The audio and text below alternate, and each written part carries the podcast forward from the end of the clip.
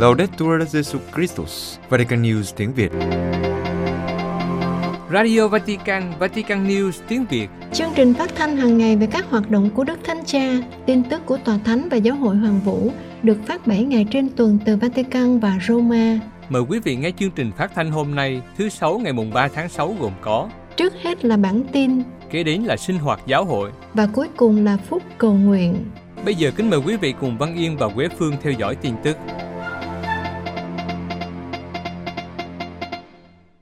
Ý cầu nguyện của Đức Thánh Cha trong tháng 6 cầu cho các gia đình.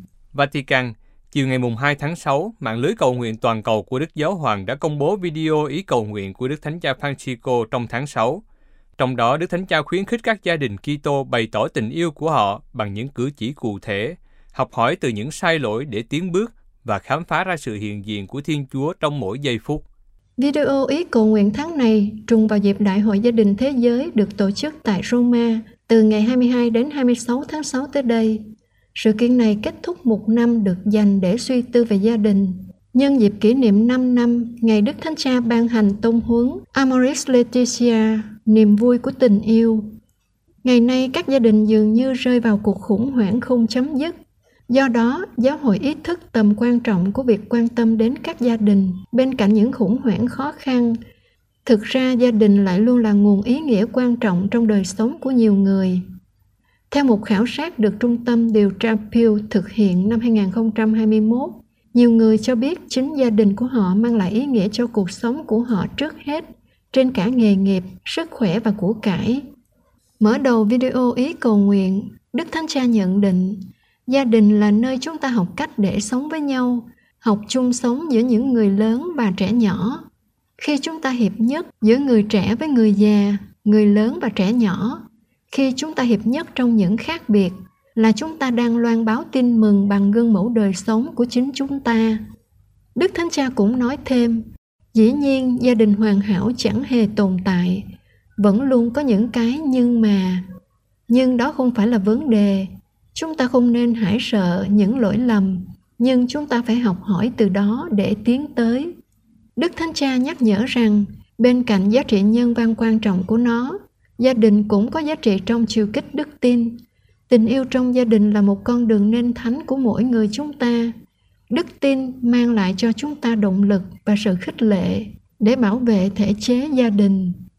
Và một điều quan trọng đức thánh cha nhắc chúng ta, đừng quên rằng thiên chúa ở với chúng ta, trong gia đình chúng ta, nơi xóm giềng quanh chúng ta giữa phố phường mà chúng ta sống. Người vẫn ở giữa chúng ta, người chăm sóc chúng ta, người vẫn ở với chúng ta mọi lúc, giữa lúc trồng chành của chiếc thuyền giữa biển khơi, ngay cả những lúc cãi cọ, khi chúng ta đau khổ, lúc chúng ta vui vẻ, thiên chúa vẫn ở đó. Người đồng hành giúp đỡ, sửa chữa chúng ta. Đức Thánh Cha kêu gọi ngừng phong tỏa xuất khẩu ngũ cốc từ Ukraine. Vatican, vào cuối buổi tiếp kiến chung sáng thứ Tư 1 tháng 6, Đức Thánh Cha đã kêu gọi đưa ra một giải pháp về việc phong tỏa xuất khẩu ngũ cốc ở Ukraine, lên án việc sử dụng một loại lương thực quan trọng như một vũ khí chiến tranh. Đức Thánh Cha nói, việc phong tỏa xuất khẩu ngũ cốc từ Ukraine mà cuộc sống của hàng triệu người, đặc biệt là từ các nước nghèo nhất, đang phụ thuộc vào đó, đang rất được quan tâm. Tôi đưa ra lời kêu gọi chân thành rằng hãy cố gắng hết sức để giải quyết vấn đề này và đảm bảo quyền được nuôi dưỡng của mọi người trên toàn cầu. Xin đừng sử dụng lúa mì, một loại lương thực chính yếu, làm vũ khí chiến tranh. Theo Tổng thống Zelensky của Ukraine, việc Nga phong tỏa các cảng trên Biển Đen của Ukraine đã ngăn nước này xuất khẩu 22 triệu tấn ngũ cốc.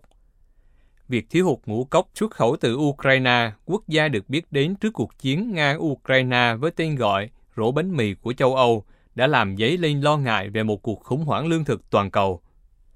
Nga tuyên bố rằng các lệnh trừng phạt là nguyên nhân gây ra cuộc khủng hoảng lương thực, trong khi nhiều chính phủ Tây phương thì chỉ ra rằng Nga phong tỏa các cảng biển của Ukraine. Ông David Beasley, giám đốc điều hành của chương trình lương thực thế giới của Liên Hiệp Quốc, đã nói rằng việc đóng cửa các cảng Ukraine sẽ dẫn đến nạn đói và bất ổn cũng như di cư hàng loạt trên khắp thế giới. Ông nhận xét Điều hoàn toàn cần thiết là chúng ta phải cho phép các cảng này mở cửa, bởi vì đây không chỉ là về Ukraine, đây là về những người nghèo nhất trong số những người nghèo trên toàn thế giới. những người đang trên bờ vực của nạn đói như chúng ta đã nói. Việc Nga và Ukraine là hai quốc gia trong số năm nước xuất khẩu hàng đầu trên thế giới, giảm nguồn cung lúa mì, đã đẩy giá lúa mì lên mức cao chưa từng có trên thị trường hàng hóa của châu Âu và Hoa Kỳ. Sự gia tăng lúa mì đã được ghi nhận tại Syria và ở các quốc gia khác, nơi bánh mì đã trở thành một mặt hàng mà cư dân nghèo không thể mua được. Đồng thời, một số quốc gia có trữ lượng ngũ cốc lớn đang thực hiện các biện pháp bảo vệ. Một ví dụ là Ấn Độ, nước sản xuất lúa mì lớn thứ hai trên hành tinh, để tránh tình trạng thiếu hụt nội bộ hoặc gia tăng giá, đã quyết định cấm xuất khẩu lúa mì.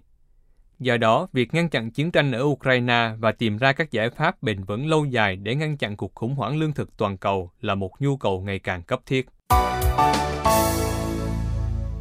Đại hội gia đình thế giới, lễ mừng tình yêu và vẻ đẹp gia đình. Vatican, hôm 31 tháng 5, Văn phòng báo chí Tòa Thánh đã tổ chức một cuộc họp báo để thông báo chi tiết về chương trình Đại hội Gia đình Thế giới sẽ diễn ra tại Roma từ ngày 22 đến ngày 26 tháng 6.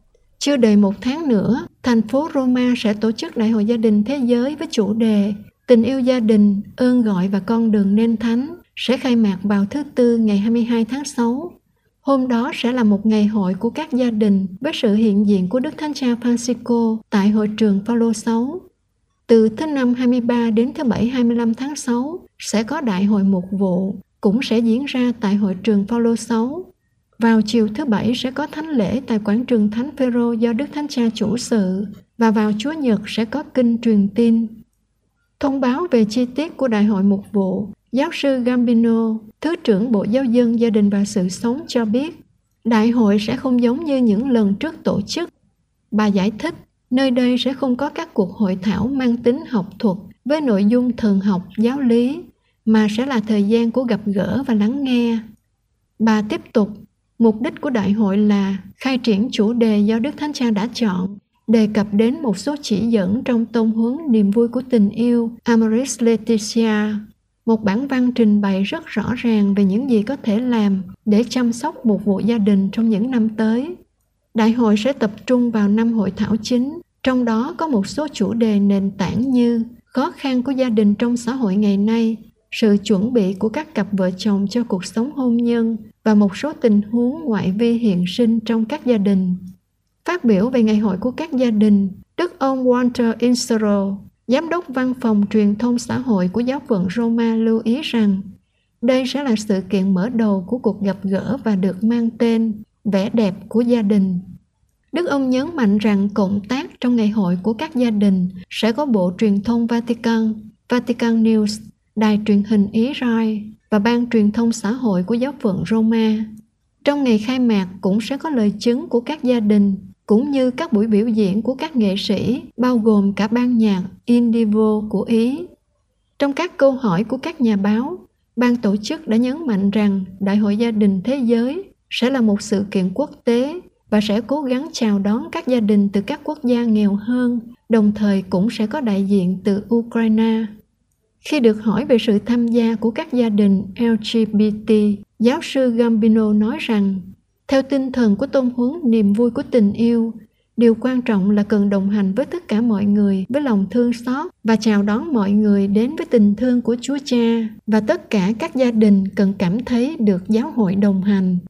Trong một lá thư được đọc trong cuộc họp báo, Đức Hồng E. Angelo de Donatis, giám quản giáo phận Roma, đã viết rằng Đôi vợ chồng đầu tiên đã được tuyên phong chân phước, Luigi và Maria Benjamin Catrocchi sẽ là những đấng bảo trợ cho Đại hội Gia đình Thế giới lần thứ 10. Các giáo mục Cộng hòa Dân chủ Congo kêu gọi đình chiến trước cuộc viếng thăm của Đức Thánh Cha Francisco.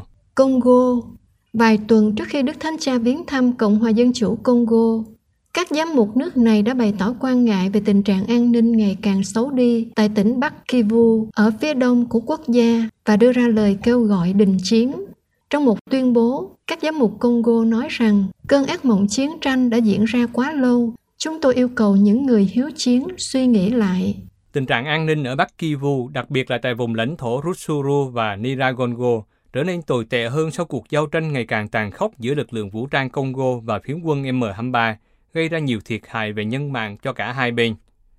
M23 là một nhóm phiến quân đã hạ vũ khí vào tháng 12 năm 2013 nhưng hoạt động trở lại vào năm 2021. Việc nhóm M23 hoạt động tấn công trở lại đang làm gia tăng căng thẳng giữa Cộng hòa Dân chủ Congo và Rwanda. Trong khi Rwanda bị Cộng hòa Dân chủ Congo cáo buộc ủng hộ phiến quân Congo, thì Rwanda cáo buộc Cộng hòa Dân chủ Congo cung cấp viện trợ cho lực lượng Dân chủ Giải phóng Rwanda, một nhóm phiến quân Rwanda có trụ sở tại Bắc Kivu. Căng thẳng giữa hai nước đang gia tăng trong khi chính phủ Rwanda tố cáo Cộng hòa Dân chủ Congo đồng lõa trong việc bắt cóc hai binh sĩ của lực lượng Dân chủ Giải phóng Rwanda. Nhờ sự trung gian của Angola, hai người lính, những người rõ ràng bị quân đội chính quy Congo bắt giữ, đã được thả ra. Trong tuyên bố được gửi đến hãng tin Fides, các giám mục Congo nhấn mạnh sự bất ổn ở Bắc Kivu đang khiến cho an ninh khu vực căng thẳng như thế nào và nói rằng các ngài ngạc nhiên vì giao tranh đã xảy ra vài tuần sau khi cuộc họp ở Nairobi, trong đó các nguyên thủ quốc gia của vùng Đại Hồ và các nhóm vũ trang cam kết đoàn kết nỗ lực của họ trong việc thiết lập hòa bình ở phía đông của Cộng hòa Dân chủ Congo. Các giáo mục nói, các dân tộc ở khu vực Đại Hồ mong muốn có được hòa bình lâu dài thông qua sự hợp tác tốt hơn mà từ đó các thế hệ tương lai có thể hưởng lợi. Nhất là khi người dân Congo đang vận động để đón tiếp Đức Thánh Cha Francisco vào tháng 7, người đến với tư cách là kiến trúc sư của hòa bình và là tông đồ của hòa giải. Thật không công bằng và cũng không xứng đáng khi cố gắng chối bỏ khoảnh khắc hạnh phúc này của dân tộc, điều sẽ là nguồn phúc lành cho toàn bộ Cộng hòa Dân chủ Congo. Tân Hồng Y Opalek Mọi sự đều xin lợi ích cho những ai yêu mến Thiên Chúa. Nigeria, Đức cha Peter Opakele của Ewolubia, Nigeria, trong số 21 tân hồng y được Đức Thánh cha Francisco công bố vào ngày 29 tháng 5. Ngài chia sẻ cảm nhận lúc nhận được tin tức về việc bổ nhiệm và kinh nghiệm mục vụ sẽ góp phần truyền cảm hứng cho Ngài trong vai trò mới. Điều gây ngạc nhiên cho tất cả mọi người vào ngày Chúa Nhật khi kết thúc kinh lạy nữ vương thiên đàng Đức Thánh Cha Francisco đã công bố danh sách 21 tân hồng y sẽ được tấn phong vào ngày 27 tháng 8 tới đây. Trong số các vị tân hồng y được công bố, có Đức cha Peter Ibrechukwu Okpalek của Ekwulobia, miền đông Nigeria. Ngài có cuộc nói chuyện với Vatican News về việc nhận được tin tức và kinh nghiệm mục vụ sẽ góp phần truyền cảm hứng cho Ngài trong vai trò mới. Vào thời điểm Đức Thánh Cha công bố, Đức cha Opalek đang ở một trong những giáo xứ và cử hành bí tích thêm sức cho 138 người trẻ. Ngài không biết gì về tin tức đã được Đức Thánh Cha công bố. Sau thánh lễ, Ngài được cha thư ký chúc mừng và báo tin về việc bổ nhiệm mới. Sau đó tin tức tiếp tục được truyền đi xa hơn. Đức giám mục Opaleke giải thích rằng phản ứng đầu tiên của Ngài là suy nghĩ về việc bản thân không xứng đáng và còn nhiều thiếu sót nhưng nhờ ân sủng của Thiên Chúa và được Chúa Thánh Thần, đấng đang hoạt động trong giáo hội mời gọi. Ngài tìm được lời an ủi trong thư gửi tín hữu Roma chương 8 câu 28. Chúng ta biết rằng Thiên Chúa làm cho mọi sự đều sinh lợi ích cho những ai yêu mến người.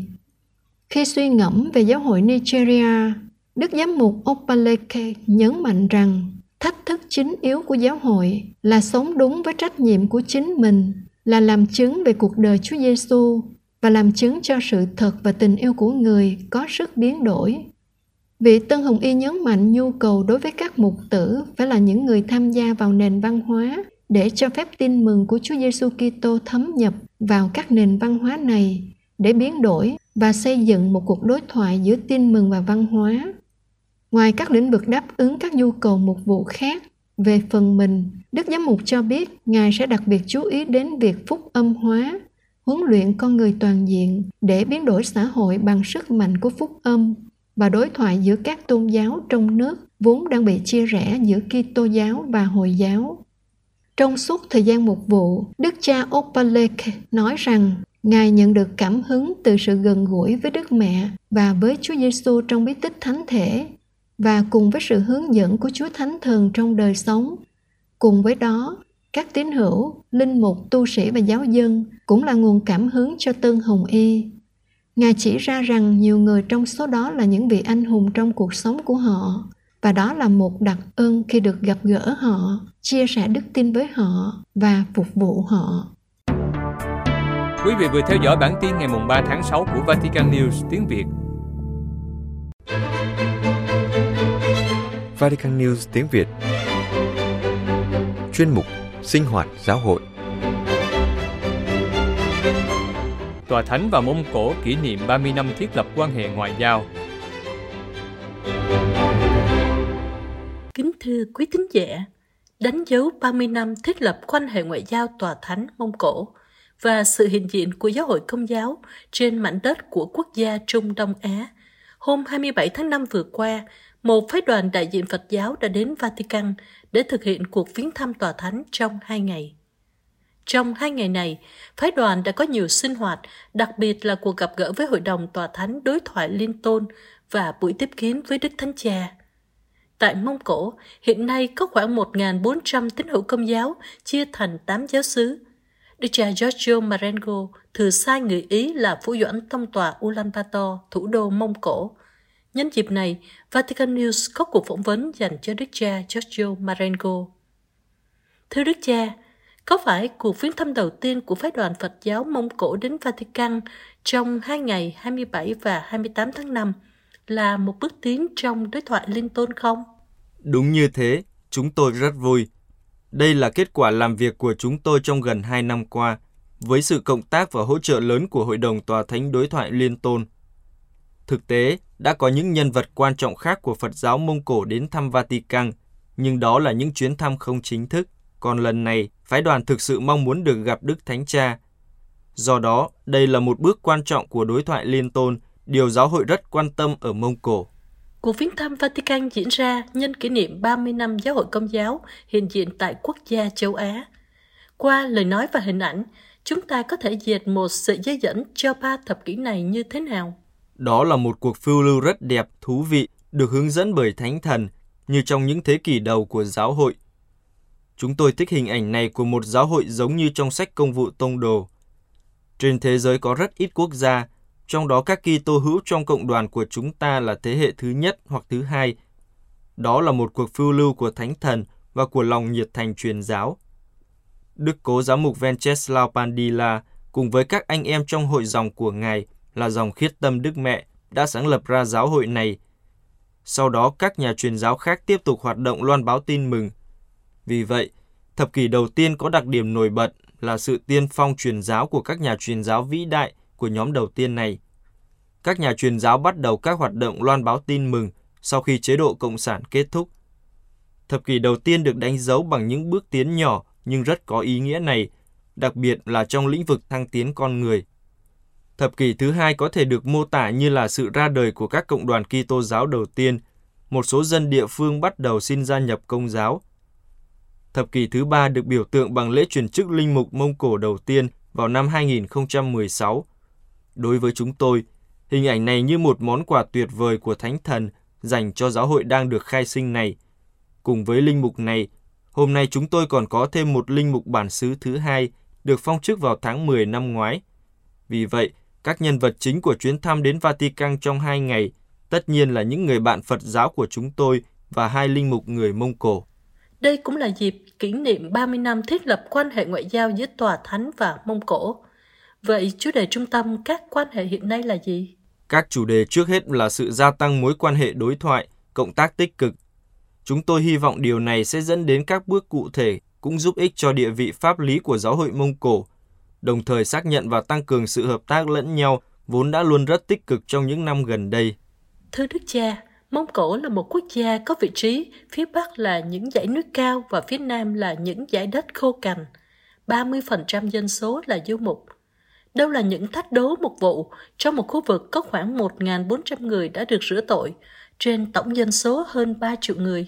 Tôi đã cố gắng tóm tắt những ưu tiên mục vụ trong thư tôi chia sẻ với các nhà truyền giáo và tín hữu Mông Cổ Thách đố đầu tiên là giúp các tín hữu đào sâu đức tin và làm cho đức tin ngày càng gắn kết với cuộc sống hàng ngày. Điều này ngụ ý một nỗ lực rất lớn của sự quan tâm, đồng hành của những người đã là một phần của cộng đoàn chúng tôi. Thách đố tiếp theo đó là sự hiệp thông và tình huynh đệ giữa chúng tôi, các nhà truyền giáo của các dòng tu đang làm việc trong khu vực và giữa các cộng đoàn công giáo với nhau. Mặc dù ít, nhưng chúng tôi ngày càng cảm thấy cần phải hòa hợp với nhau trên những nẻo đường tin mừng và sự hiệp thông cũng là dấu chỉ sự hiện diện của Chúa giữa chúng ta. Thách đố thứ ba là việc loan báo và làm chứng tá phải là đặc tính của giáo hội địa phương này. Chúng ta không được quên rằng, Chúng ta không được dừng lại hay rút lui vào chính mình, bởi vì tin mừng phải được sống và làm chứng, được thông truyền với lòng can đảm và khiêm tốn. Liên quan đến buổi tiếp kiến của Đức Thánh Cha dành cho phái đoàn đại diện Phật giáo Mông Cổ, theo thông tin của Vatican News, đây là cuộc viếng thăm chính thức đầu tiên tới Vatican của một phái đoàn các vị lãnh đạo Phật giáo Mông Cổ, một dấu hiệu hy vọng cho một vùng đất đã có truyền thống chung sống liên tôn lâu đời.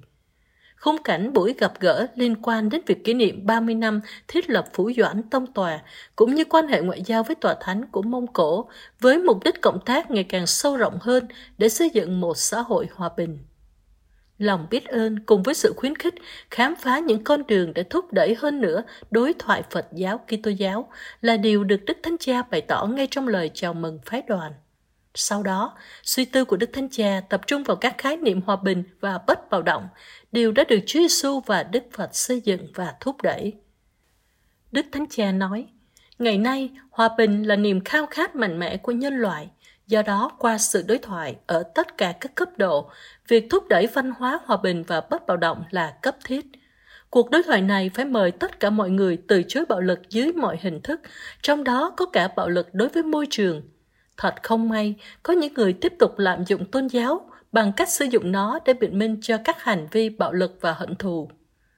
Đức Thánh Cha giải thích rằng là môn đệ thực sự của Chúa Giêsu hay tín đồ của Đức Phật có nghĩa là tuân theo những đề nghị của Chúa và Đức Phật.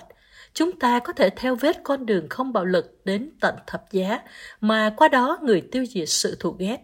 Chúa rao giảng không mệt mỏi tình yêu thương vô điều kiện của Thiên Chúa, đấng đón nhận tha thứ, và Chúa dạy các môn đệ hãy yêu thương cả những địch thù.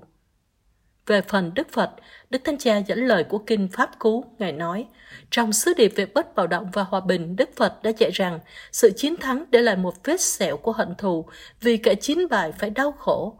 Hãy từ bỏ mọi tư tưởng chiến thắng và chiến bại và hãy sống trong an bình và trong vui tươi. Trong một thế giới bị tàn phá bởi xung đột và chiến tranh, với tư cách là các vị lãnh đạo tôn giáo, bám rễ sâu vào các giáo lý chúng ta, chúng ta có nhiệm vụ khơi lên trong nhân loại ý chí từ bỏ bạo lực và kiến tạo một nền văn hóa hòa bình.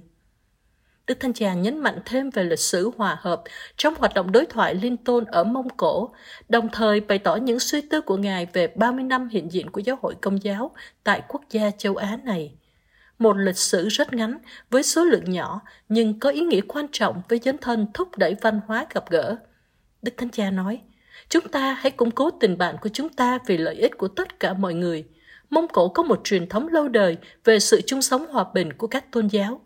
Tôi hy vọng rằng lịch sử lâu đời này về sự hài hòa trong sự khác biệt có thể tiếp tục ngày nay qua việc thực thi tôn giáo hữu hiệu và thúc đẩy các sáng kiến chung vì công ích sự hiện diện của quý vị ở đây hôm nay tự nó là một dấu hiệu của hy vọng.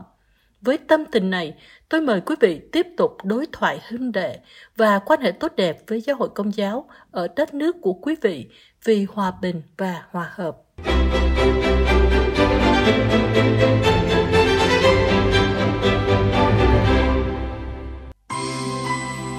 Vatican News tiếng Việt Chuyên mục Phút Cầu Nguyện cầu nguyện xin nhân hoán cải tâm hồn.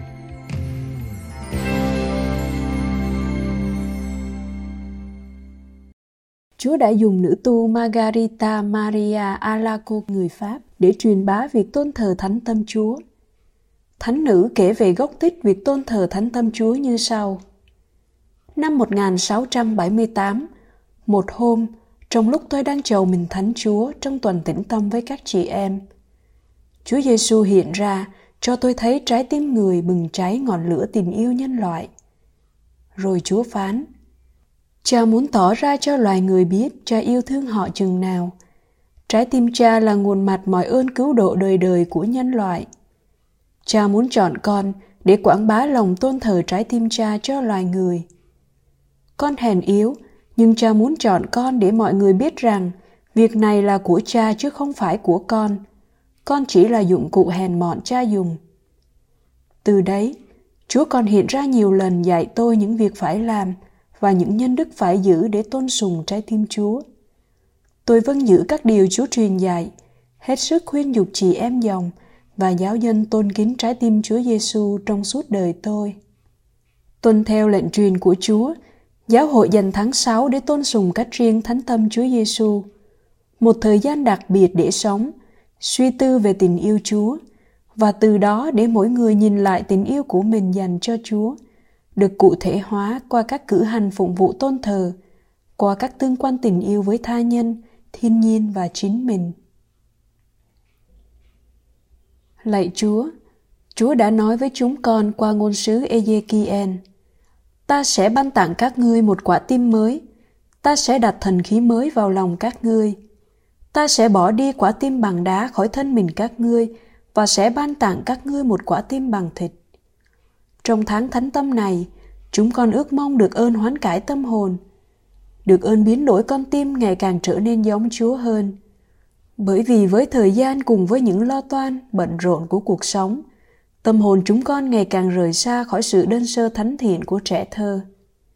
Khi chúng con đến thế giới này, tất cả chúng con đều được ban cho những trái tim bằng thịt mềm mại, dễ uốn nắn, để được dạy bảo từ cha mẹ và người thân. Chính Thánh Phaolô cũng đã nói, từ bản chất chúng con là thánh. Nhưng với thời gian, qua việc sử dụng không đúng tự do được ban, trái tim bằng thịt của chúng con từ từ đã biến thành một con tim chai đá. Chúng con có một con tim chai đá khi không cảm thấy thiếu sót khi mang danh là Kitô hữu, nhưng không tha thiết với các cử hành phụng vụ và các bí tích. Là thành viên của giáo sứ của một cộng đoàn, một hội đoàn, nhưng chúng con thay vì xây dựng cộng đoàn, chúng con lại là nguyên nhân gây chia rẽ và bất hòa. Chúng con có một con tim chai đá, khi chúng con dựng dưng trước đau khổ của người nghèo. Lazaro đang ngồi trước cửa nhà, ở bên cạnh nhà chúng con. Và chẳng động lòng trắc ẩn trước những hoàn cảnh bi thương đang diễn ra từng ngày ở phương trời xa. Chúng con có một con tim chai đá khi chúng con không bận tâm đến ngôi nhà chung mà Chúa ban cho chúng con, đến việc trái đất ngày càng nóng lên, đất đai khô cằn, thiên tai ngày càng xảy ra nhiều hơn – Chúng con thờ ơ với sự bất công khi những người nghèo phải gánh chịu nhiều nhất những hậu quả nặng nề của biến đổi khí hậu, trong khi họ ít gây ra nhất. Lạy Chúa Giêsu, xin cho chúng con ý thức tháng thánh tâm là một cơ hội để chúng con bắt đầu làm mới lại tâm hồn, con tim của chúng con. Lạy Chúa, chúng con tin với sức mạnh tình yêu quyền năng phục sinh Chúa, sức mạnh đẩy được tảng đá to lạnh lùng tránh cửa mộ. Chúng con sẽ được biến đổi. Lạy Chúa, chúng con khát khao được trở lại một trái tim bằng thịt mềm mại như Chúa đã ban. Chúng con muốn được lắng nghe Chúa nói và hành động nơi chúng con. Ta sẽ ban tặng các ngươi một quả tim mới, sẽ đặt thần khí mới vào lòng các ngươi. Ta sẽ bỏ đi quả tim bằng đá khỏi thân mình các ngươi và sẽ ban tặng các ngươi một quả tim bằng thịt. Amen.